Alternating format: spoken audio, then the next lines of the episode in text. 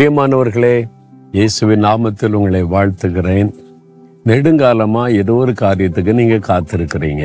இந்த ஆசீர்வாதம் கிடைச்சிரும், இந்த வருஷம் கிடைச்சிரும், இப்போ கிடைச்சிரும், இப்போ வாய்ச்சிரும்னு. ஆனால் இன்னொன்று நடக்கலை. வருஷம் கடந்துக்கிட்டே இருக்கு. அஞ்சு வருஷம், பத்து வருஷம், பதினஞ்சு வருஷம். என்னாகும்? மனசில் ஒரு சோர்வு வந்துடும்ல. நம்ம மனுஷர்கள் தானே.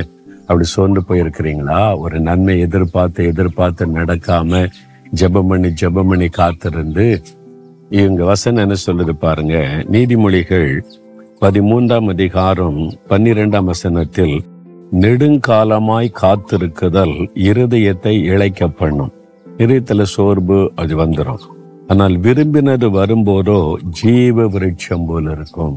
இல்லை, ஜீவ விருட்சம் போல அவ்வளோ பெரிய சந்தோஷத்தை கொடுக்கும்.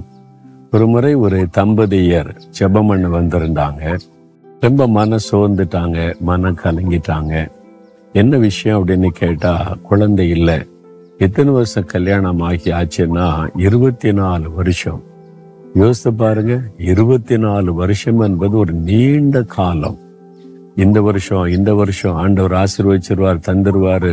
மருத்துவத்திலையும் முயற்சி பண்ணி பார்த்தாச்சு, எல்லாமே தோல்வி, ஏமாற்றம். ஜெபம் பண்ணி ஜெபம் பண்ணி ஜெபம் பண்ணி ஆனா இன்னும் கிடைக்கலையே. நெடு நாட்களாக நெடு வருஷமா காத்திருக்கிறாங்க இந்த நன்மை கிடைச்சிரும்னு சொல்லி. கிடைக்கல, நீ மனசு வந்து போச்சிரு. அவங்களுடைய முகத்தை பார்க்கும் போதே தெரிந்தது, அவங்க பேச்சு கேட்கும் போதே தெரிந்த தைரியத்துல சோர்ந்து இருக்கிறாங்க. அப்ப நான் ஜெபிக்கலான்னு இந்த வசனத்தை சொல்லிதான் நான் ஜெபம் பண்ணினேன். ஆண்டவரே, நெடுங்காலமாய் காத்திருக்கிறது ஆத்மாவை இழைக்க பண்ணும், விரும்பினது வரும்பொழுதோ ஜீவ விருட்சம் போல் இருக்குன்னு சொல்லி இருக்கிறீங்க.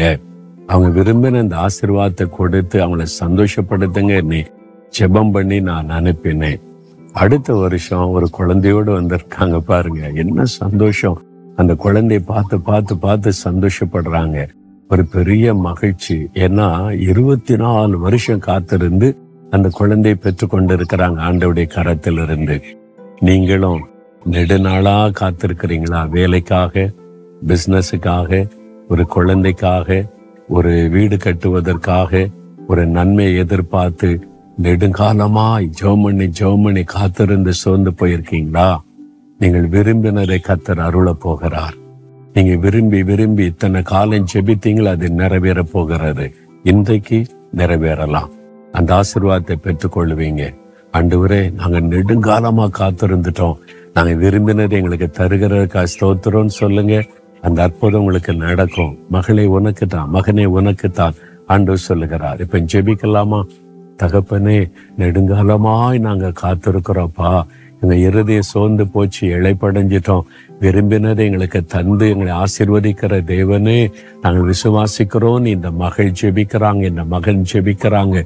இயேசு கிறிஸ்துவின் நாமத்தில் இந்த ஆசீர்வாதம் அவங்களுக்கு உண்டாகட்டும். மகிழ்ந்து களிகொறை செய்யும் இயேசுவின் நாமத்தில் ஜெபிக்கிறோம் பிதாவே. ஆமேன், ஆமேன்.